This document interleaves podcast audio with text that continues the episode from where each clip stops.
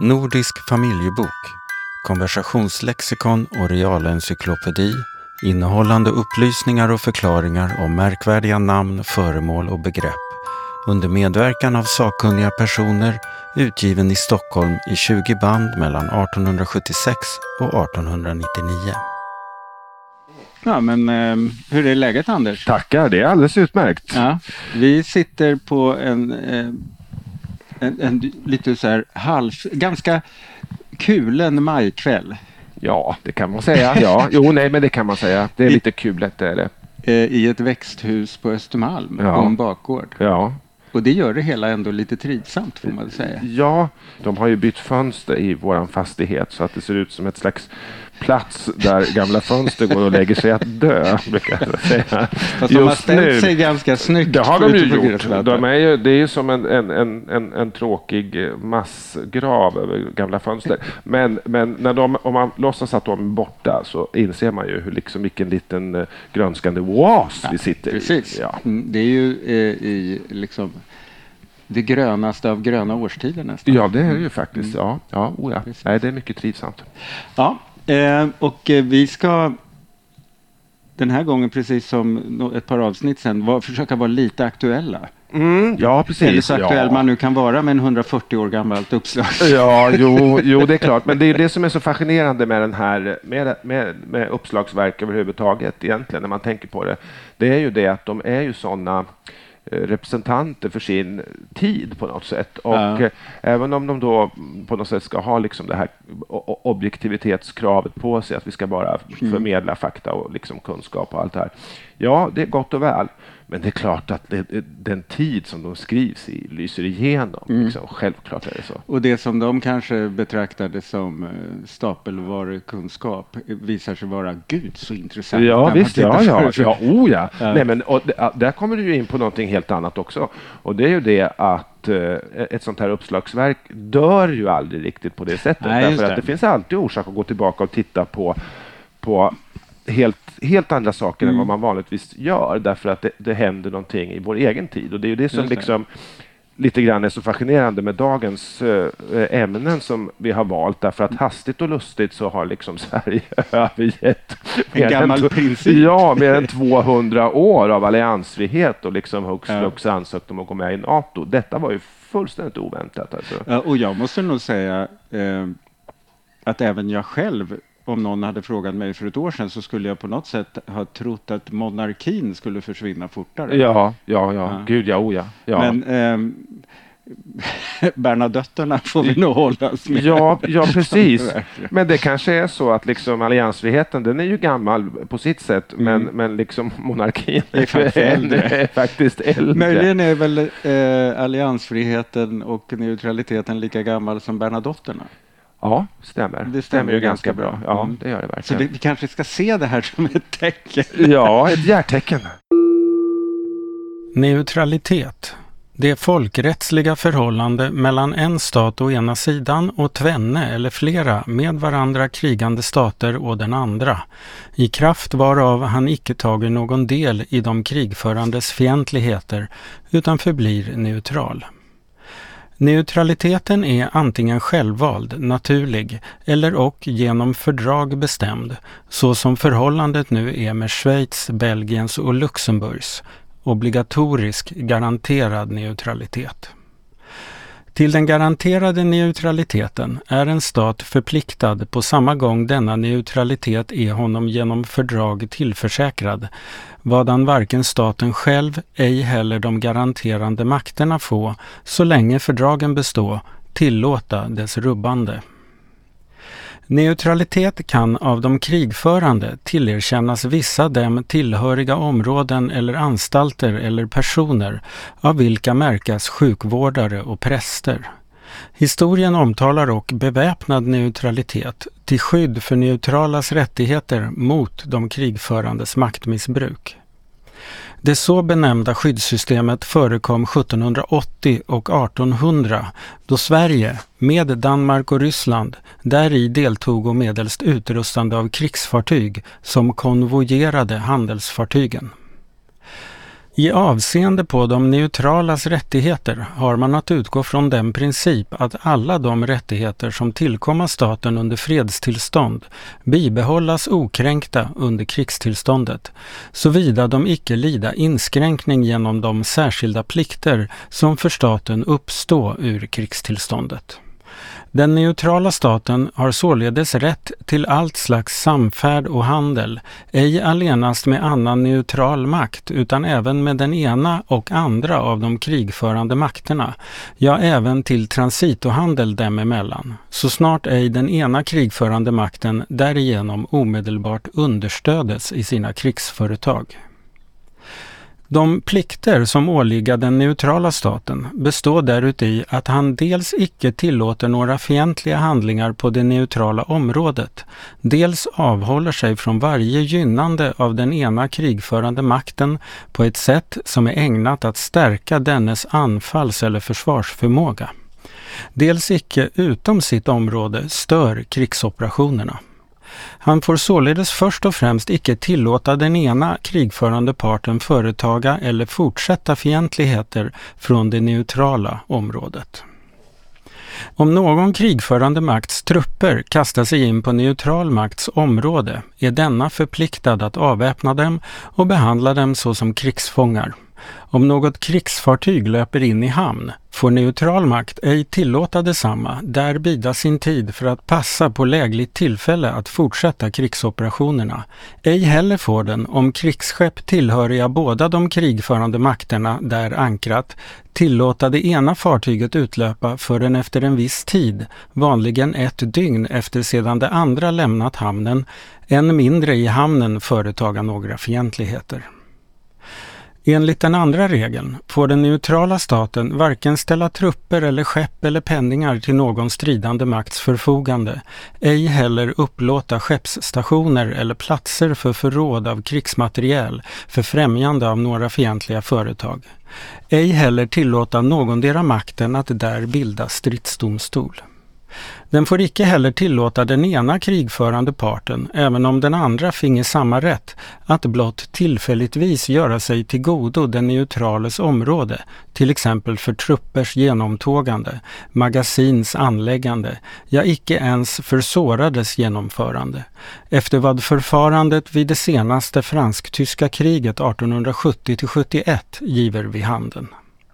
Mot denna grundsats strider dock ej den rätt neutral stat har att tillåta enskilda personer som tillhöra någondera krigsmakten där uppehålla sig, även som att medgiva krigsskepps inlöpande i hamn för nödtorftiga reparationer och proviantering, såvida man icke har att förmoda en krigsplan i dessa besök. Dessa den neutrala statens plikter sträcka sig ej till ansvar för dess enskilda undersåtars handlingar. De kunna såsom frivilliga gå i krigstjänst hos någon av de krigförande, de kunna inlåta sig i leverans eller låneaffärer med krigförande makt, ja även handla med krigsmateriel, utan att staten därför kan anses ansvarig. De må göra detta på enskild risk. Endast i det fall att det uppenbart visar sig att omedelbart understöd för krigsoperationerna därmed avses, kan staten anses förpliktad att ingripa, till exempel då utrustning sker av krigsskepp för en av de krigförandes räkning. Ty då är den neutrala statsmakten förpliktad att förhindra utlöpande, ej allenast om skeppet redan är fullt rustat, utan även om dess beväpning, besättning med manskap och fullständiga utrustning företagas först i öppen sjö eller på främmande område. I överensstämmelse med dessa grundsatser blev i England med anledning av den så kallade Alabama-frågan, vilken gällde ansvar för det i England under nordamerikanska kriget för sydstaternas räkning utrustade kaparefartyget Alabama den 3 augusti 1870 en förordning utfärdad som bland annat förbjuder neutral stats undersåtar byggande, försäljning, beväpning eller utrustning av krigsskepp som skulle användas i tjänst hos någon av de krigförande, även som att omedelbart lämna livsmedel, stenkol och ammunition för krigförande flotta eller krigsskepp. Dock är fabrikation och transport av vapen för de krigförande eljest fria med den risk för den enskilde som är förenad med handel med krigskontraband. Även kunna nödlidande fartyg provianteras. Sedan tvistefrågan mellan England och Nordamerikas förenta stater genom en kompromiss blivit avgjord slöts dem emellan fördraget i Washington den 8 maj 1871 som för den neutrala staten stadgar skyldighet 1. Att inom sitt område hindra att fartyg utrustas och beväpnas för ovan angivna ändamål, ävensom att något sådant fartyg som är bestämt till kryssning eller fientliga operationer får utlöpa från dess område. 2. Att icke tillåta någon krigförande att taga statens hamnar eller kustvatten till bas för krigsoperationer eller betjäna sig därav för proviantering, rustning eller rekrytering. 3. Att förhindra enskilda att bryta mot dessa plikter. Hur de neutralas handel, som efter vad ovan nämnts, är i regeln fri, dock i vissa hänseenden är inskränkt, såsom genom blockadrätten, genom förbud av krigskontrabands tillförsel till krigförande och i avseende på frakthandel till sjöss. Se blockad, kontraband och fritt gods. Vad Sverige och Norge angår är i Kungliga kungörelsen den 8 april 1854 jämförd med Kungliga kungörelsen den 29 juli 1870 angiven de förenade rikenas uppfattning av vad av dem såsom neutral makt bör iakttagas till handelns och sjöfartens betryggande under krig, vilka grundsatser även Danmark biträtt. Artikeln författad av Herman Ludvig Rydin, statsrättslig skriftställare, före detta professor vid Uppsala universitet. Tryckt och utgiven 1887. Och sen tror jag också att eh, krigen har kommit att föras mm. på ett mm. så annorlunda sätt under 1900-talet. Det. det är en teknologisk utveckling och Eh, dessutom så finns det på något sätt en slags moralisk aspekt lite i, i bakgrunden också Eh, krigen förs med en sån fruktansvärd eh, brutalitet och dessutom mellan ideologier på något sätt. Om man tänker ja, på det. det. här kriget mellan mm. liksom, de allierade och Nazityskland. Det, det, det liksom blev också ett, på något sätt ett krig mellan det onda och det goda. på något ja, sätt. Inte mellan ett en tysk idé och en fransk Nej, idé. precis. Nej, plötsligt så finns det liksom en, en, en, en, en, moralisk situation där det liksom inte riktigt går att vara Nej. neutral. Nej. Och tittar man, tittar man på andra världskriget, det får man ju många gånger förklara, kanske inte så mycket numera, men, men, men förr när jag var ung, man pratade med äh, engelsmän, lite äldre mm. generationer som fortfarande liksom kunde anklaga Sverige för att inte ha slagits på de allierade sida. Just det. Och det, det kan, kunde nog ha grämt en och annan svensk, både privatperson och minister. Men grejen liksom är ju det lite grann att Finland hamnade i ett, också i ett speciellt läge. Mm. Att Finland kom att slåss mot en av de allierade, Sovjetunionen. Och det gjorde ju att, så att säga, eh, skulle Sverige då ta ställning för Finland helt och hållet och gå i krig med Finland mot, mot, mot Sovjetunionen, då skulle vi hamna i konflikt med de övriga mm. allierade. Mm. Och, eh, liksom, eh, och dessutom indirekt, indirekt skulle vi kanske stödja Tyskland. Liksom. Och det var vi inte heller så pigga på. Liksom, så att säga. Utan vi, vi, kan gömma oss under neutralitetstäcket och hjälpa Finland ändå. Genom att skicka frivilliga, att skicka materiel ja, och pengar och vad, vad de nu behövde. och det någonting. är intressant i den här artikeln. Det nämns ju explicit här kallas det ju inte eh, olika länders medborgare utan undersåtar. Ja, ja, ja som är fria att göra vad som helst. Ja, visst då ja. Ja, ja, gud ja, ja. Nej, nej, och det var ju väl nästan till och med så att det liksom uppmuntrades lite grann att eh, mm. Finlands sak är vår ja, och här annonskampanjer och sådana där saker. Mm. Ja, men, men en sak jag tänker på också den neutralitet som beskrivs då eh, i familjeboken, den bygger också på att kriget förs någon annanstans mm. än i samhället. Ja. Eh, och det, är ju, det kom ju helt på skam redan i princip under första världskriget. Mm. Ja, oh, då var det i och för sig skyttegravar, men, men andra världskriget så är ju kriget överallt. I, och inte minst i civilbefolkningen. Nej, precis. Um, och, så att den här tanken, det som beskrivs i neutralitet här handlar om hur man skickar bort soldater till platsen där man har bestämt att man ska kriga. Mm. Eh, och så.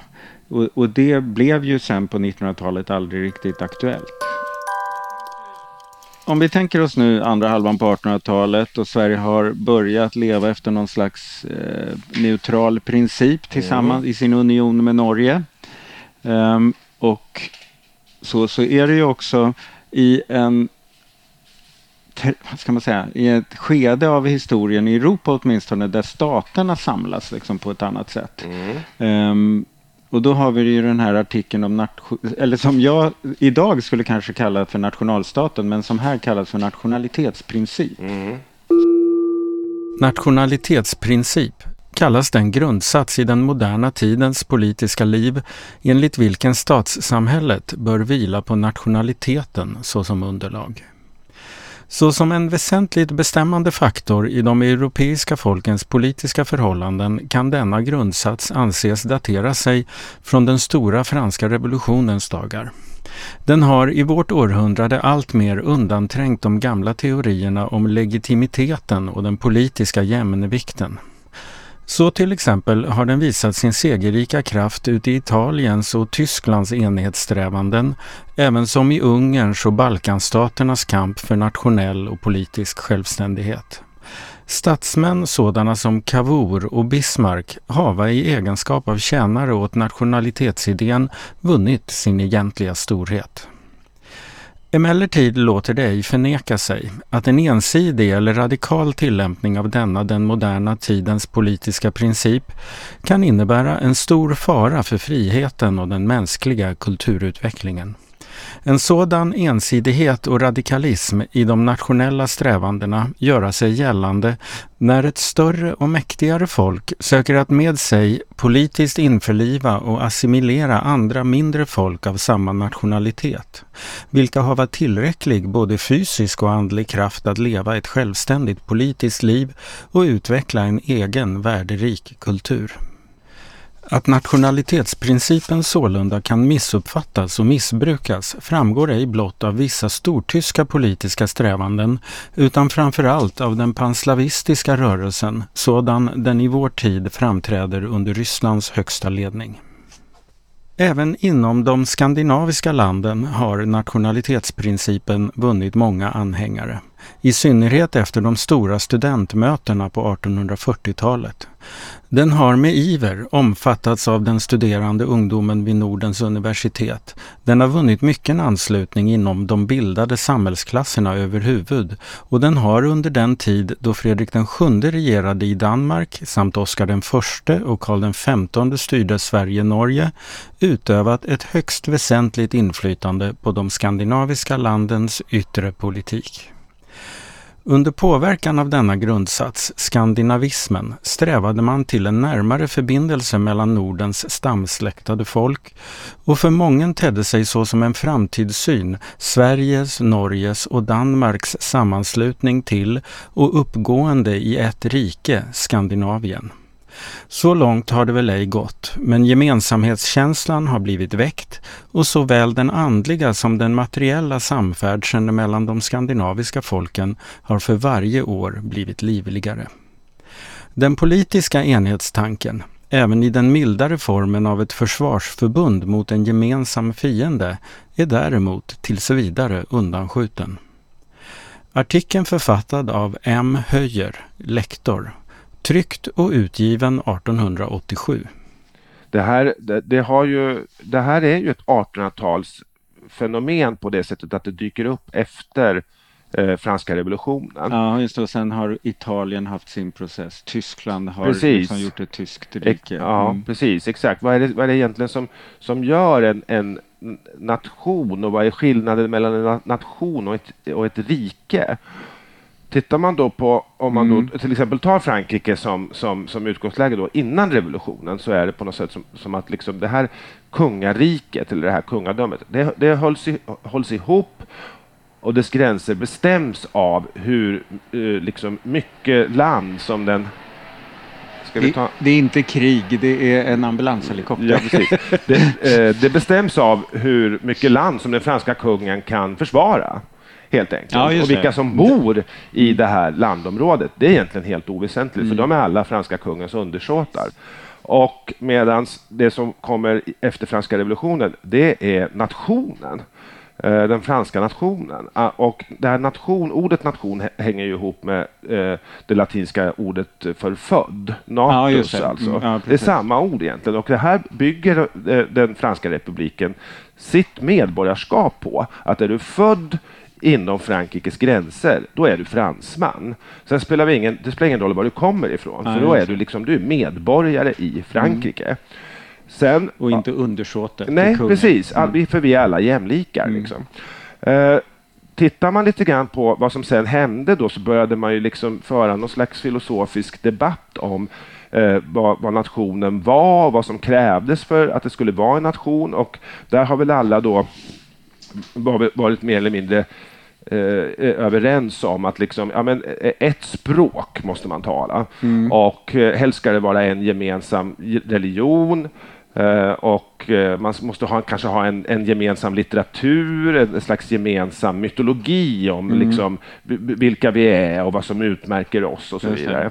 Så att det, det, man kom på ett, ett slags kriterier där, en lista på vad som upp, man måste uppfylla för att få vara en nation. Problemet var ju bara då att liksom när, när det här diskuterades, eh, inte minst i, i Storbritannien, så eh, hörde mm. ju Irland hörde ju till Storbritannien. Och eh, irländarna ville ju liksom så att säga, ja, men vi är ju också ett slags nation när man tänker på det. Vi har ju ett språk och en religion som dessutom är annorlunda än engelsmännen. Ja, vi är katoliker och de är protestanter. Vi har ju liksom vår egen litteratur och vår egen mytologi. Då kanske vi kan bilda en nation. Så här, nej, det kan ni inte, för ni är inte tillräckligt stor befolkning. Just det. Precis. Så att, eh, liksom, så att säga, jo och det här då. tar de ju upp i den, där artik i den här artikeln väldigt bra. Att ja. det finns verkligen, det kan gå till överdrift och ja. det kan bli förtryckande. ja. Det är inte bara något enande i det här utan det kan ju vara något konfiskerande. Ja, precis. Men Tyskland och Österrike-Ungern då, de här två ja. stormakterna på, på slutet av 1800-talet, de är ju liksom, vad ska man säga, de är exempel på två motsatta idéer. Att, att så att säga Österrike-Ungern eh, består av en mängd olika eh, etniska grupper med olika språk ja, och olika mm. religion till och med, och mm. olika, olika kultur, kulturella yttringar som börjar sträva åt varsitt håll för att de vill bilda sina egna nationer. Mm. Tyskland är raka motsatsen. Det är, liksom, det är öst och väst och mm. nord och syd, det är helt olika. Men där strävar man efter att ena alla under en och samma hatt. Liksom. Ja, så att den här nationalitetsprincipen den kan få helt olika konsekvenser. Och på samma sätt när första världskriget bröt ut som engelsmännen förbjöd irländarna mm. att bilda en egen nation. Ett eget land helt enkelt, för att de var för få så uppmuntrade man ju Österrike-Ungerns olika nationaliteter som kanske många gånger var, var ännu färre ja, att bilda egna länder. Liksom, för ja. att bryta sönder ja, det här kejsardömet. Liksom. Som, som, som, kanske skulle kunna bli ett hot mot England. Exakt. det är bättre om vi skingrar dem lite. Exakt. Men du, jag tänkte på en grej kring det här med, med vår neutralitet. Eh, det är nog kanske då inte en slump att det har börjat bli en strategi eh, i början på 1800-talet. Eh, och, och, nu, och nu överger vi den strategin. Eh, för att det var ju också så att om man tittar på Sveriges historia, det, vi var ju inte så neutrala innan dess. Alltså vi hade ju en stormaktstid, då gick det ju inte an att tänka att vi ligger lågt. Det är inte, nej, det är inte vår nej, grej, snarare tvärtom. Ja, nej, oh, nej. och, och där var det väl ett evigt paktande som man skulle säga i Robinson idag, det vill säga vem allierar vi oss med här för att kunna ta den här delen i 30-åriga kriget? Eller, för där måste det ju ha liksom schackrats med lojaliteterna ganska mycket fram och tillbaka. Oj ja, det är ju det, det, en, en sån där fråga i, just när man tar 30-åriga kriget, det är ju varför det katolska, om man då ska betrakta det som ett religionskrig mm. mellan katoliker och protestanter, varför skickade det katolska Frankrike miljoner till det protestantiska Sverige. Liksom. Men det har ju att göra med att det var inte alls liksom religionen var ju oväsentlig. Det viktiga var ju att hålla liksom den tysk-romerska kejsaren upptagen i, I, norr. i, i norra Tyskland. Liksom, så, så att, att vi kunde ta krigade. Ja, precis, exakt.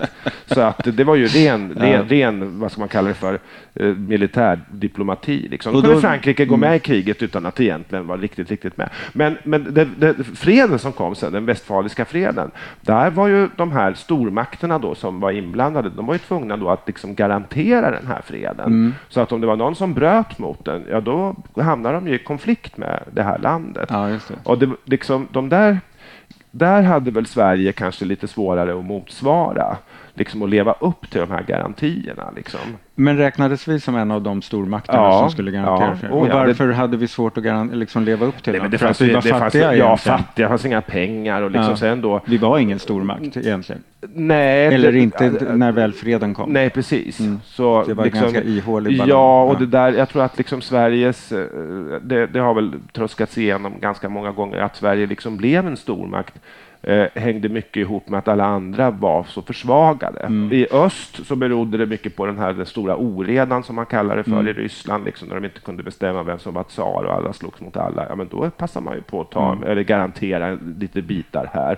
Eh, samma sak med, med då kriget mot Polen så småningom och sen då att eh, det redan pågick ett krig i Tyskland, mm. då, det stora det 30-åriga kriget. Liksom. Det hade ju pågått i ett decennium nästan, mm. när, när, mer tror jag, när svenskarna bestämde sig för att gå med. Mm. Liksom. Så att det här är ju mums. Ja, Men sen då när man liksom stod där, eh, också intressant, vad var det som hände efteråt då eh, framåt slutet av 1600-talet? Jo, Sverige då, Karl XI hade som ambition att, eh, så att säga, nej, vi ska vara alliansfria, men vi ska ha, en, vi ska ha Europas bästa armé så att vi kan mm. stå emot vad som helst. Men vad var det som liksom pågick i bakgrunden? Ja, Danmark, eh, Polen och Ryssland allierade sig istället. Och eh, liksom så här, nu har de en kung som är 15 år och som verkar liksom vara som en rockstjärna. Liksom. Mm. Eh, nu är det ju perfekt att passa på liksom, och alla anfaller på en gång. Nu visar det sig ju, första halvan av kriget, att eh, Sverige hade Europas bästa armé mm. och den mest offensiva armén. Mm. Liksom, och vann först mot Dan Danmark, sen mot Polen, men sen inte då, mot Ryssland. Ja, precis. Men det, tänkte, men det hade kunnat sluta mm. helt annorlunda. För jag tänker att det här läget vi har hamnat i på 1800-talet då, när vi liksom på något sätt kanske har besinnat oss och rättat oss lite efter vår vår kostym efter vår kroppshydda. Mm. Eller vad ja. man ska säga. Ja. Och, vi har fått våra naturliga gränser.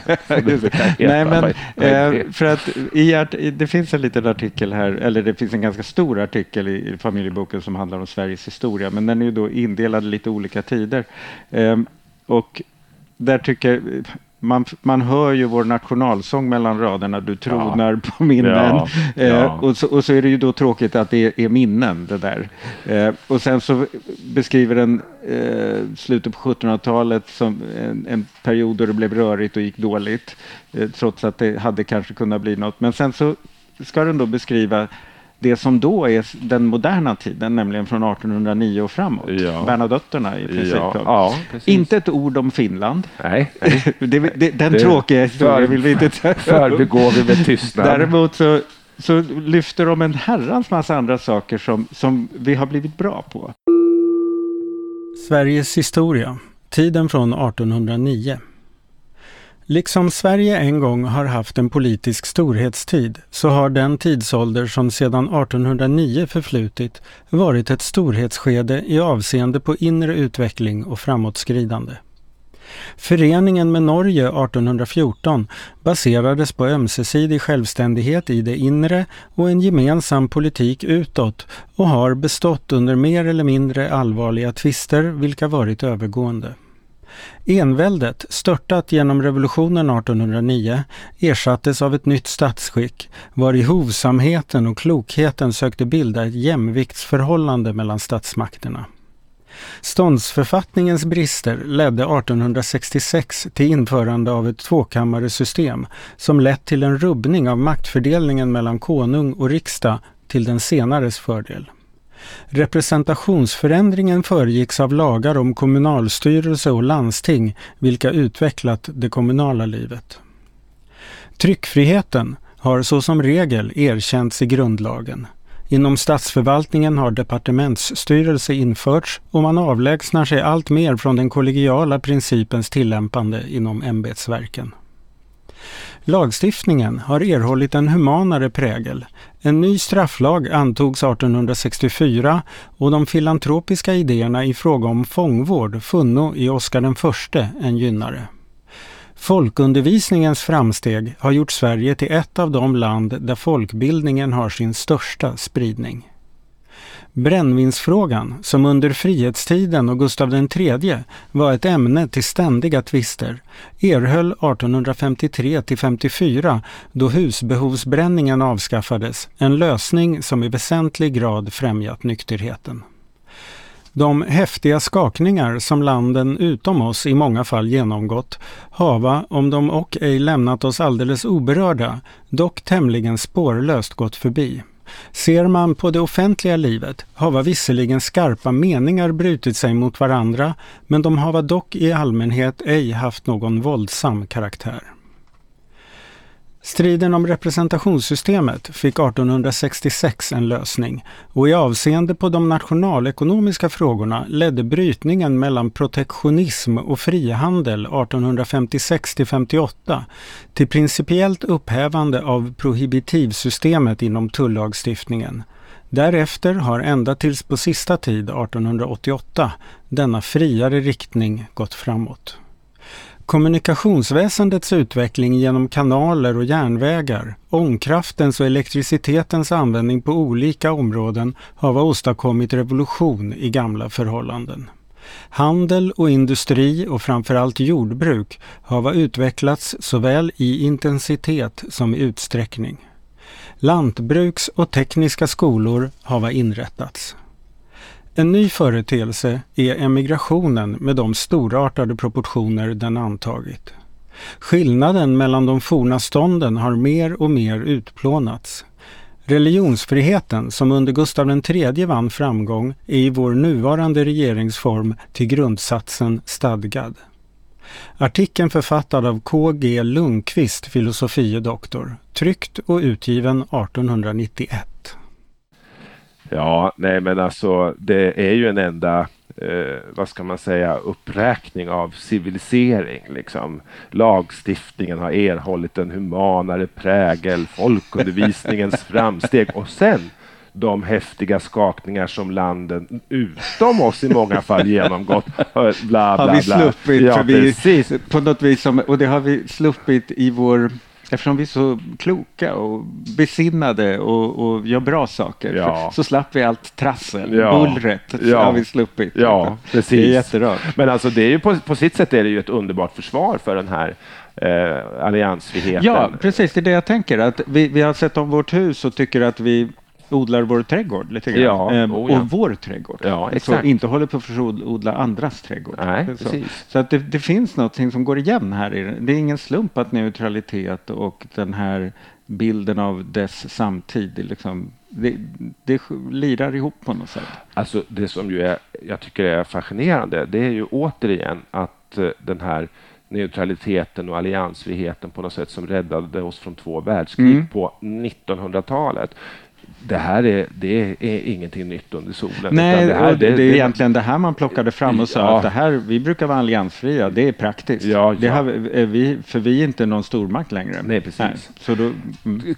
Sannolikt så är det väl så att liksom när Sverige väl då blev, fick de gränser som det har idag så blev det strategiskt ointressant liksom för de övriga mm. makterna och uh, Sverige har inga tänder att liksom ge sig i någon konflikt på kontinenten. Liksom. Den, de resurserna finns inte. Liksom. Och Eh, så liksom, frågan är om det är så mycket alliansfrihet och neutralitet som har, har räddat oss. Liksom. Nej, mer än att vi, nej, så mycket som att vi faktiskt ligger i utkanten. Ja, det, det, det är inte så intressant. Det, det, som var intressant, varför, varför invaderade Hitler Danmark och eh, Norge?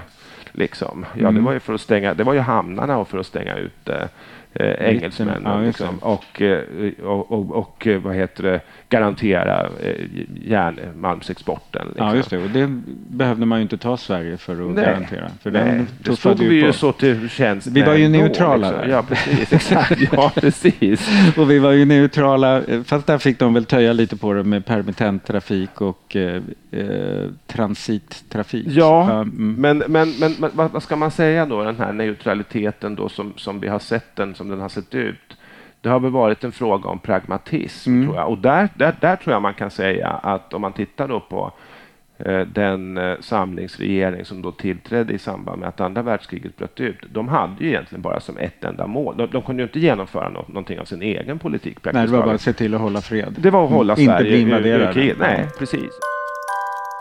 En vinkel till som kom med i den här vårens världshändelser eller europeiska världshändelser som har med neutraliteten att göra och det, det här med liksom mobiliseringen. Mm. Och det, det, för jag satt och letade efter, men heter det mobilisering? Jag sökte på värnplikt. Nej, jag hittade inte det. Nej, för det är ju ordet landstorm. Mm. Som jag tycker är fascinerande. Det var väl ett ord som hängde med. Det, som du sa, det finns någon Sickan Karlsson-film som heter Landstormens lilla Lotta. Ja, ja. Men här kommer en beskrivning av vad landstorm är. Ja.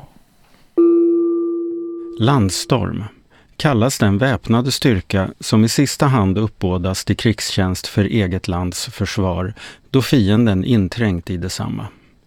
Landstormen leder sitt ursprung från äldre tiders folkuppbåd och har anlitats i alla tider, fast den blivit lagbunden först i vårt århundrade. Samma förordning av den 17 mars 1813 som påbjöd bildandet av ett lantvärn i Preussen föreskrev även uppbådande av en landstorm i händelse sådant blev nödvändigt. Genom rekryteringslagen av år 1867, som vunnit tillämpning i hela tyska riket, är alla män mellan 17 och 42 års ålder skyldiga att tillhöra landstormen och kunna även inkallas för att fylla luckor i lantvärnet. I Österrike har landstormsordningar funnits allt sedan 1500-talet, men för närvarande finnas organisationsbestämmelser endast för Tyrolen. I Ungern ska landstormen rekryteras av frivilliga. I Frankrike motsvaras landstormen av territorialarméns reserv, ute i Italien av territorialmilisen, i Ryssland av lantvärnet Opolchenje och utgöras dessa av män intill 40 års ålder. I Norge ska allt krigsdugligt manfolk som icke på annat sätt är anställt vid krigsmakten tillhöra landstormen från 18 till 50 års ålder. I Sverige skall, enligt den den 9 maj 1885 av riksdagen antagna värnpliktslagen, landstormen utgöras av allt värnpliktigt manskap från i regeln 27 till och med 32 års ålder. Landstormen är ingenstädes i fredstid organiserad. I Sverige ska dock manskapet rullföras och några förberedande åtgärder i detta syfte har blivit vidtagna i Ryssland. Landstormen uppbådas först i krig och då i de av fienden mest hotade landsändarna samt organiseras efter förhandenvarande förhållanden och förses med befäl efter råd och lägenhet. Landstormen kan sällan förses med uniform, men måste för att erkännas såsom krigförande trupp förses med inom gevärsskotthåll synliga utmärkelsetecken, vilka icke utan vidare kunna borttagas. Artikeln författad av Carl Otto Nordensvan, överste löjtnant vid generalstaben, chef för Kungliga krigshögskolan, tryckt och utgiven 1881 det här påminner ju lite grann om, om liksom den här medeltida eh, indelningen utav hur, hur man då förde krig. Om, om, om jag minns rätt nu, vi får väl, kommer väl få världens kritik säkert om mm. jag är helt ute och cyklar. Av någon möp. Men jag sitter, ja precis, jag sitter och kill, killgissar lite grann. Ja, men, är lugnt. ja, men jag har för mig, jag läste någonstans att eh, Eh, den här ledungen som den kallades för. Det, ja, det. ja, det var ju då de medeltida kungarnas möjlighet att eh, då eh, skramla ihop försvar, sjöförsvar i huvudsak mm. efter kusten om de liksom blev, blev anfallna utav eh, estniska sjörövare eller någonting sånt där. Då kunde man kalla på ledungen och då skulle varje hundare eh, som sen blev härade, de skulle mm. då ställa upp med hundra man och så hade man olika... Ja, det var det hundra kom ifrån? Från början, Ett ja. område som skickade hundra man till ledungen? Ja, precis.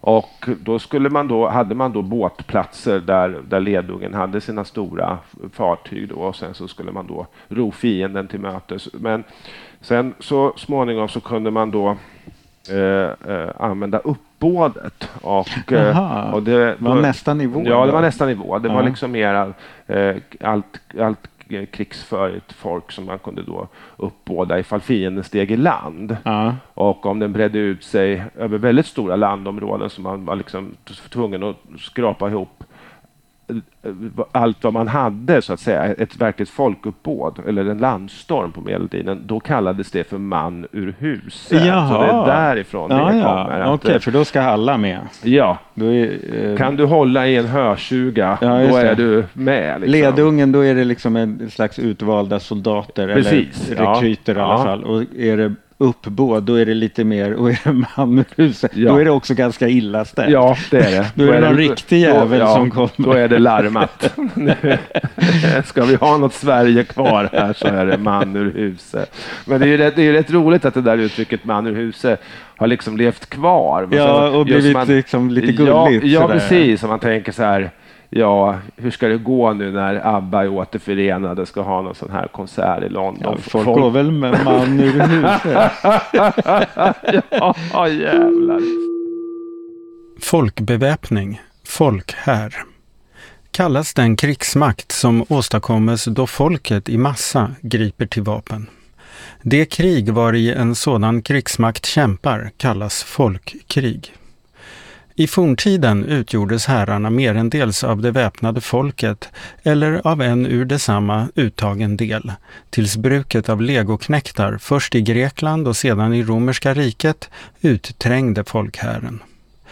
Även under den äldre medeltiden trädde hela folk i vapen, men småningom sjönk folkherrarnas betydelse tillbaka för feodaladelns rytteri och de värvade trupperna, landsknektar med flera om de än vid folkresningar, till exempel schweizarnas, husiternas, utvecklade stor kraft. I Sverige kallades folkherren vanligen bondehär. Under nyare tiden togs folket i allmänhet i anspråk för krigsmakten endast tillfälligtvis för densammas uppbringande till fulltalig styrka, då värvningen icke gav till fyllest. Men franska revolutionen gjorde genom uppbåd i massa härarna åter till folkherrar.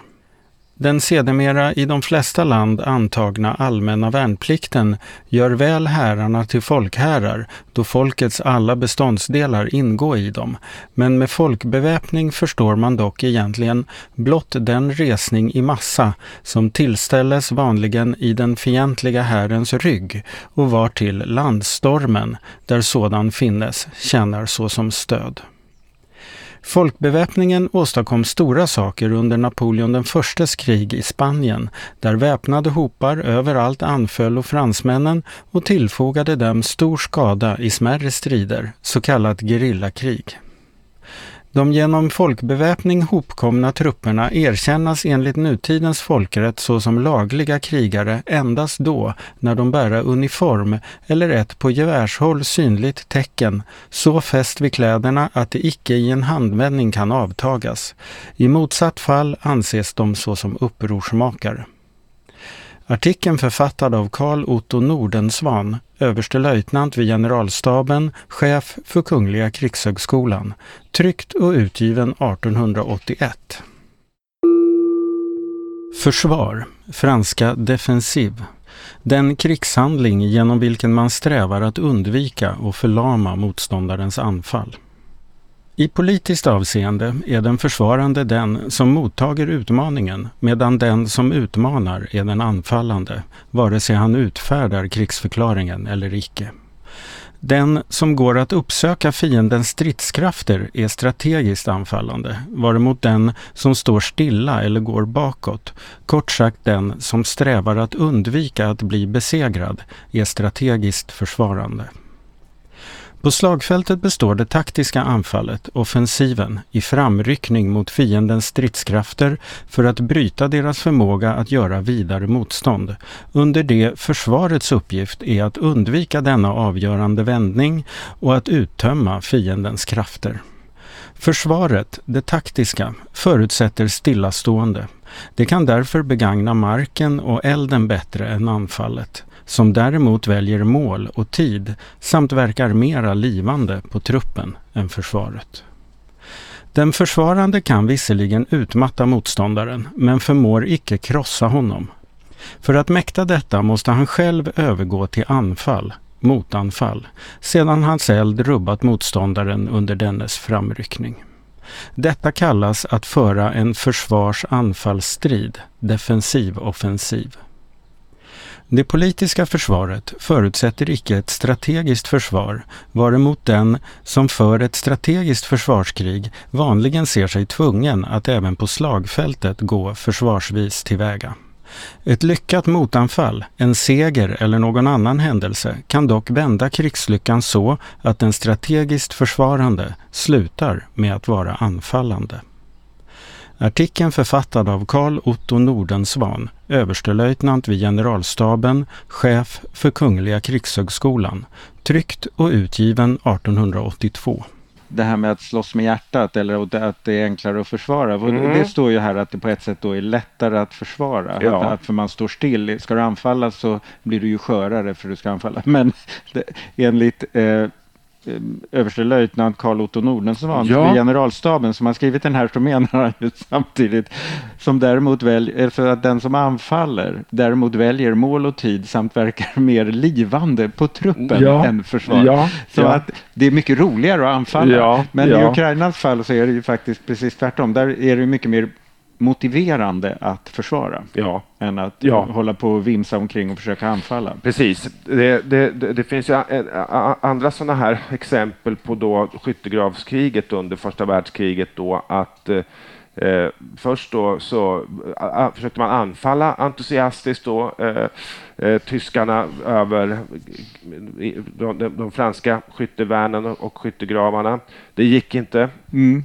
Eh, man kom, kom ingen vart då kanske man skulle ändra taktik och låta fransmännen anfalla. Och till sist så skulle liksom alla hundratusentals, kanske miljoner fransmän skulle dö på I, krönet i av de här eh, liksom, Man skulle lura upp dem. Man skulle förblöda den, mm. den franska armén. Liksom. Och eh, nu gick inte det heller. Men, eh, och dessutom så kostar ju det här kriget ofantligt mycket pengar så att alla de här sta inblandade staterna var ju praktiskt taget ruinerade mm. efteråt. Och dessutom var, hade de inga män kvar i befolkningen. Nej, precis. Nej, I alla fall inga unga män. Nej, precis. Mm. Och det är ju inte, också en intressant den rent ekonomiska sidan utav, utav krig, i moderna krig, ja. att de kostar så ofantligt ofantligt mycket pengar. Alltså. Det, det mm. är ju siljarder vi pratar om här och det sa ju redan Fredrik den store för övrigt att tre saker behöver man för att föra krig i slutet på 1700-talet och det är, är, pengar, pengar och åter pengar. och det är precis vad det handlar om. Det hade han det rätt som, i. Ja, det är den ja. som är rikast vinner. Ja. Men jag känner lite med neutraliteten som med Astrid Lindgren. Att jag nu har det ju visat sig att det gick att leva i en värld där Astrid Lindgren inte fanns längre. Ja. Men jag tänkte länge att det, hur ska det vara när Astrid Lindgren inte finns längre? Mm. För jag tyckte på något sätt att hon stod för så, så mycket och liksom, inte så att hon var bäst och klokast och så, men att det ändå var någon slags rättesnöre eller fond för väldigt mycket mm. som jag betraktade som den värld jag förlitade mig på. Mm. Och, ett, och, det var svårt att föreställa mig hur det skulle vara när den inte fanns. Mm. Men de facto är hon ju borta. Och frågan är hur det kommer vara med neutraliteten. Jag har lite samma känsla inför det här. Att det är någonting som jag har tagit så för givet och förhållit mig till på ett okomplicerat sätt som, mm. som, um, som, ska för, som vi har bestämt ska försvinna. Ja, mm. men det där, det där är ju också intressant om man tittar då på generationer. Att mm. eh, min mamma hon levde hela sitt liv med liksom, Sveriges neutralitet mm. och eh, min mormor också, min mormors mor. Liksom. Mm. Eh, och det där gör ju på något sätt att varje generation då så att säga transformerar sin syn på det här för att de har levt med frukterna mm. utav det och sett att liksom, ja, men det här är ju väldigt bra. Liksom. Och då för man över det ganska oreflekterat tror jag de flesta mm. människor till nästa generation. Att så här och, är det? Ja, det här är en slags naturlag ja. på något sätt. Och sen så Uh, och, det, och, det, trodde ju jag också om pandemier, att mm. liksom, mm. så att säga, nej, men det, det kommer man ju aldrig att få uppleva. Och så bröt det ut något sånt där i vad det var, Wuhan-provinsen mm. och man liksom bara, ni i media, ni överdriver ja. så mycket. Det där säger ni ju varje år vid ja. den här tiden. Ja, och sen bara poff så visar det sig att nej men nu, nu jävlar, nu är det, mm. nu är det larmat liksom. Uh, så att man, man har ju en tendens att, tror jag, liksom låsa fast sig också lika mycket som man, man, man, tror att man har en realistisk syn på ett fenomen så har man med Nej, sig en massa man föreställningar mm. också. Precis. Och, det, och så kanske tror jag framförallt föreställningar. Ja, det tror jag. Ja. Och det, så tror jag att det är mm. med med eh, neutraliteten. Säg att liksom Sverige i framtiden här nu kommer att vara med, medlem av NATO i mer än 200 år. Då kommer ju de som lever i slutet av den perioden, de kommer ju liksom att känna att det här är ju ett lika naturligt tillstånd som, som att liksom sova på natten och, ja. ja och vara noga med att dricka tillräckligt med vatten. Och, ja, När det är varmt. Ja, precis, exakt. Ja. ja, nej men det, det, precis så. Um, det var ju säkert många som tyckte att det skulle bli konstigt då år 2000 när man skilde kyrkan från staten. Mm. Det var inte så konstigt. Nej. Det ser ganska likt. Ja, vi överlevde det också. Ja. Eller när liksom någon kyrka i, i, i Småland hade en, en, en manlig Lucia. Liksom det, det, det, när isen är bruten. Ja, ja, ja, När skam gått på torran land. ja. Men du, på tal om, om oväntade händelser den här våren, precis. Vi, vi, vi, gick ut och tänkte pandemin är över och så blev det krig. Mm. Och nu kommer apkopporna. Ja, ja. Men den, det finns ingen artikel om apkoppor. Det gör inte det? Nej, det är Nej. skit faktiskt. Ja. Det var inte uppfunnet då. Det är här nytt påfund. Ja. Ja, jag tror inte att vi behöver oroa oss faktiskt. Lite släkt med mässlingen tror jag de sa att det var. Jaha, ja. Mm. Alltså hade du vaccin mot mässlingen? Nu sitter vi och killgissar. Ja, verkligen. Ja, oh, ja. Vi kanske ska kasta oss över ett sömnpiller innan, ja, vi, ja, ja. innan vi får ja, både det. möpar och ja, ja, och Folkhälsomyndigheten. Statsepidemiologen. Do your own research. ja, try this at home säger Precis. vi bara. Men hörru du, vi går väl, ska vi gå ut på folkrätt eller kanske statsmakt? Det finns några smaskiga artiklar här som ja. vi kan gå ut upp. Men eh, det kanske lutar åt folkrätt ändå. Ja, ja men det, det är intressant. Det, det är det faktiskt. Ja. ja. ta den. Tack för idag. Och så önskar vi trevlig sommar till alla och sen så kommer vi tillbaka efter sommaren med ännu fler späckade program med, Absolut. med, med alldeles för gamla perspektiv på allting. Ja, ja. Jag är lite inne på, bara, men det är väl bara för att det kommer att bli sommar nu, jag är lite inne på den tidiga turismen. Aha. Om det går att finnas någonting om det. Och det sen också kanske, finnas, eftersom jag själv tycker väldigt mycket om att spela krocket, om det eventuellt finns någonting om, det finns något om, om sällskapsspel och sällskapslekar. vi, testar, ja. vi testar sällskapsspel. Men idrottsrörelsen var ju inte riktigt uppfunnen än. Nej. Det är tråkigt. Ja. Nej. Ja, ja, vi får se. Ja, vi får det, återkomma. Det jag kanske sig. kan berätta gamla krocketminnen framåt september. Se, hur, det har gått, hur det har gått på olika krocketturneringar och vem som blandade drinkarna. Och vilka regler som gjorde människor mest osams. ja, ja. ja. Hörni, ta hand om er. Ja, hej då. Hej. Ett riktigt sömnpiller. Folkrätt latin jus gentium, franska droit de genre, engelska law of nations, tyska Völkerrecht. Sammanfattningen av de rättsregler som angår suveräna staters förhållande till varandra. Del 1. Om hänsyn tages till en viss stats rättsförhållanden till andra så erhålla från denna synpunkt betraktade de folkrättsliga reglerna karaktären av yttre statsrätt. Internationella rättsförhållanden kunna uppstå, ej allenast omedelbart mellan stater såsom sådana, utan även medelbart, nämligen mellan en stats medlemmar och en främmande stat, eller medlemmar av olika stater. Folkrätten var ursprungligen en slags naturrätt och romarnas jus gentium utgjorde en supplementärrätt att tillämpas på de rättsfall för vilka privaträtten, jus civile, saknade bestämmelser, ävensom då mål rörande främlingars rättsförhållanden drogos inför romersk domstol. Då i de kristna staternas folkrättsliga spörsmål begynte avgöras på fredlig väg sökte man i det utbildade romerska rättssystemets grundsatser ledning för rättsfrågornas bedömande och lösning och namnet jus gentium låg nära till hands för att därmed beteckna de rättsgrundsatser som tillämpades på internationella rättsförhållanden, ehuru benämningen jus intergentes, jus internationale, mellanfolklig rätt, vore riktigare. Man har satt i fråga om det finnes någon folkrätt, enär det icke gives någon med förpliktande kraft gällande folkrättskodex och det för folkrättsfrågor saknas såväl lagstiftande makt och domstol, vilkens domar kunna få sig tillerkänd rättskraft som exekutiv makt att bereda sådana domar verkställighet. De regler som följas förmenas vara dels endast sedlighetsmaximer, dels fragmentariska alster av en godtycklig hävd som stundom fått sitt uttryck i statsfördrag av långt ifrån säker helgd. Däremot måste emellertid invändas att såväl rättsmedvetandet som rättsbegreppet fordrar tillvaron av folkrätt. Så snart en ömsesidighet av rättighet och förpliktelse kommit till stånd måste i och med detsamma en viss gemensamhetsordning vara grundad, vilken just utgör karaktären hos rätt. Lika nödvändigt som det är att inom staten alla gemensamhetsförhållanden som framkallas av individernas samverkan för förnuftig verksamhet måste, för att komma till stånd och äga varaktighet, ordnas efter vad rättsgrundsatserna i de särskilda fallen fordra. Lika oumbärligt är och att rätt förverkligas i staternas inbördes förhållanden, om och ej på samma sätt som inom staten.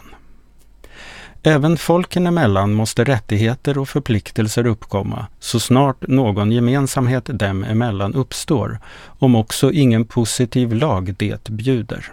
Dessa rättigheters och förpliktelsers betydelse och verkan kunna ej heller lämnas åsido, även om det för tvistefrågors slitande saknas en över de särskilda staterna stående domstol, vars domar tillerkännes förpliktande kraft.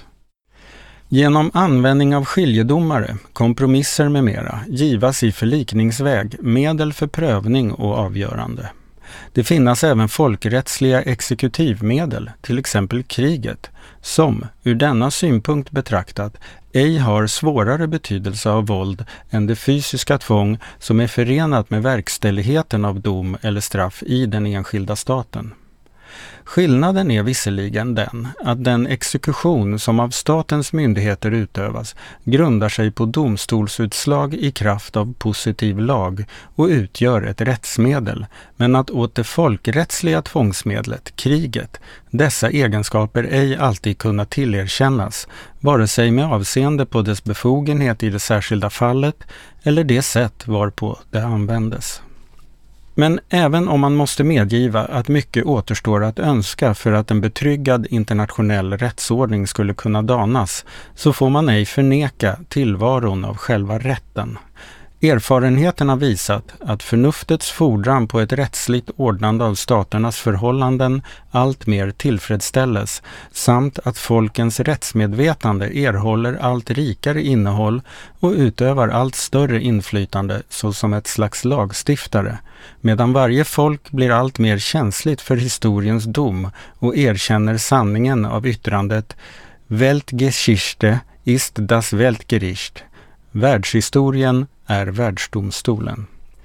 Ehuru således folkrätten ej under samma form som den enskilda statens offentliga och privata rätt gör sina rättsgrundsatser gällande och ehuru den viktigaste rättskällan, positiv lag saknas, så har rättsvetenskapen kunnat i avseende på staternas inbördes förhållanden framställa en sammanfattning av rättsregler, vilkas giltighet erkännes av de europeiska staterna och övriga som står på ungefär samma odlingsgrad, nämligen de kristna.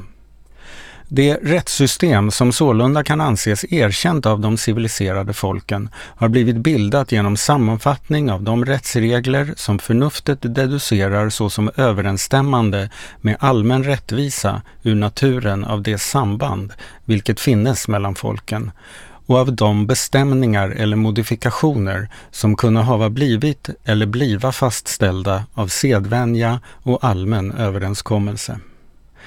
Vill man taga kännedom om dessa folkrättsliga grundsatser har man att vända sig till vetenskapsmännens skrifter som dels upptaga de rättsliga grundsatserna sådana de ur rättsbegreppen utvecklar sig, dels uppvisa dem med sådana de blivit i det internationella samlivet tillämpade samt därvid modifierats och utbildats. Ursprungligen hade folkrätten huvudsakligen en rättsfilosofisk karaktär. Dess vetenskapliga grund lade Hugo Grotius med sitt berömda verk De jure belli et pacis 1625 Ehuru han haft en likartad betydelse för rättsfilosofin nöjde han sig ej med att framställa endast själva rättsprinciperna. Han sökte nämligen även genom utdrag ur Bibeln och framstående författares skrifter visa att dessa grundsatser blivit framhållna såsom rättesnören för människans handlingar och genom exempel ur historien ådagalägga att de blivit tillämpade av staterna i deras inbördes förhållanden. Innan det historiska materialet blivit samlat och bearbetat utgjorde folkrätten, med undantag av vissa speciella tvistefrågor, föremål för rättsfilosofernas bearbetning. Men sedan traktatsamlingar blivit utgivna och sedan man övergått från diskussionen om vilka rättsgrundsatser bör vinna erkännande till en undersökning av de rättsgrundsatser som verkligen blivit tillämpade och allmännare erkända har folkrättsvetenskapen alltmer erhållit karaktären av positiv rätt, som upptager endast de rättsnormer vilka verkligen blivit erkända. Den vetenskapliga verksamheten har gått ut på att sammanföra de rättsregler som verkligen blivit tillämpade och vilka är att söka i traktater, i kongressbeslut, i folkrättsliga skiljedomar, krigares och diplomaters historia, de särskilda staternas lagar, förordningar, proklamationer, deras domstolars utslag i folkrättsliga tvistefrågor, särskilt i sjökrigsmål. Av dessa rättsregler finnas åtskilliga införlivade med särskilda lands rättssystem och hava tagit form av positiva lagbud utgörande bestämmelser av yttre statsrättslig natur. Denna praktiska riktning inom folkrätten gjorde sig gällande i mitten av 1700-talet. Schweizaren Emmerich van Vattels verk Droit de Jean 1758 förskaffade sig genom sin mera praktiska och lättlästa framställning plats bredvid Grotius arbeten i statsmännens bibliotek. Det är dock Georg Friedrich von Martens som genom sina arbeten i folkrätten, Précis de droit de genre moderne de l'Europe 1789 och traktatsamlingar, Resuey de Tret 1791 till 1801 kan anses ha lagt grundstenen till en vetenskaplig bearbetning av den positiva folkrätten. Denna litteratur har i senare tider vuxit betydligt. Utom Martens bör nämnas H. Wheaton, Elements of International Law 1836, Histoire de progrès de droit de chance en Europe et en Amérique depuis la paix de Westphalie 1841. A.V. Hefter, Das Europäische Völkerrecht der Gegenwart 1844, Fillimore, Calvo, JK Bluntschli, Bulmerink med flera. Sedan 1869 utgives i Bryssel tidskriften Revue de droit international. Såsom en särskild viktig avdelning av folkrätten bör märkas den internationella privat och straffrätten som angiver i vilken utsträckning ett lands styrelse, domstolar och exekutiva myndigheter bör taga hänsyn till främmande staters lagar, domstolsutslag och verkställighetsbeslut. Del 2 En särdeles viktig del av folkrätten är den som rör kriget. Folkrätten bjuder att i krig sådana medel icke användas som förorsakar enskild eller allmän skada utan att bereda krigföringen något gagn. I samma mån som civilisationen gått framåt har grymheten i krig minskats och flera försök har gjorts att medelst mellanfolkliga fördrag lagbinda krigföringen. Endast i mindre delar har detta lyckats rörande kriget till lands genom Genèvekonventionen av den 22 augusti 1864 som ställer all sjukvård och dem som hava befattning med henne under neutralitetens skydd och genom Petersburgdeklarationen av den 11 december 1868 som förbjuder bruket av explosiva kastkroppar av mindre vikt än 400 gram. För övrigt yttrar sig folkrätten endast i gällande krigsbruk, vilka iakttagas av alla civiliserade folk så långt krigets ändamål tillåter det. Sålunda är det, enligt allmänna föreställningssättet, ett brott att använda oärliga och svekfulla krigsmedel, såsom förgiftade vapen, utspridandet av ämnen som alstrar smittosamma sjukdomar och så vidare. Att bedraga fienden genom att begagna hans fana, uniform, signaler med mera anses däremot berättigat, även som att nyttja spioner, ehuru dessa, om de ertappas, är utsatta för dödsstraff, likväl icke utan föregående ransakning vid krigs eller ståndsrätt. Statens krigsmän äga folkrättens skydd endast då när de bära uniform eller något slags på gevärshåll synligt tecken så fäst vid kläderna att det icke i en handvändning kan avtagas. Endast dessa samt trupperna så kallade icke-stridande bliva, om de övermannas eller giva sig, behandlade såsom krigsfångar, det vill säga skonade till livet, får behålla sina enskilda tillhörigheter med undantag av hästar och vapen, åtnjuta personligt skydd och frigivas efter fredsslutet. Andra som tagas med vapen i hand pläga nedskjutas. Fredliga medborgare är skyddade till sina personer såvida de icke på något sätt uppträda fientligt. All förstöring som icke nödvändiggöres av krigföringen och tillgrepp av offentlig eller enskild egendom som icke har något med krigföringen att skaffa anses strida mot folkrätten. Bombardering av såväl öppna som befästa städer, vilka sätta sig till motvärn, är likväl berättigad. Avslutna fördrag skola, enligt folkrätten, strängt hållas och parlamentärer är oantastliga då de rättar sig efter givna föreskrifter. Inkräktaren har rätt att ockupera fiendens land då den lagliga styrelsen blivit urståndsatt att vidare utöva sin myndighet, men han själv förmår det. Han övertager då landets styrelse, förfogar över dess allmänna medel, uppbär skatter till staten och gör de rekvisitioner av vilka han har behov. Första delen av artikeln, författad av Herman Ludvig Rydin, statsrättslig skriftställare, före detta professor vid Uppsala universitet. Andra delen av artikeln författad av Carl Otto Nordensvan, överstelöjtnant vid generalstaben, chef för Kungliga krigshögskolan. Tryckt och utgivet 1882.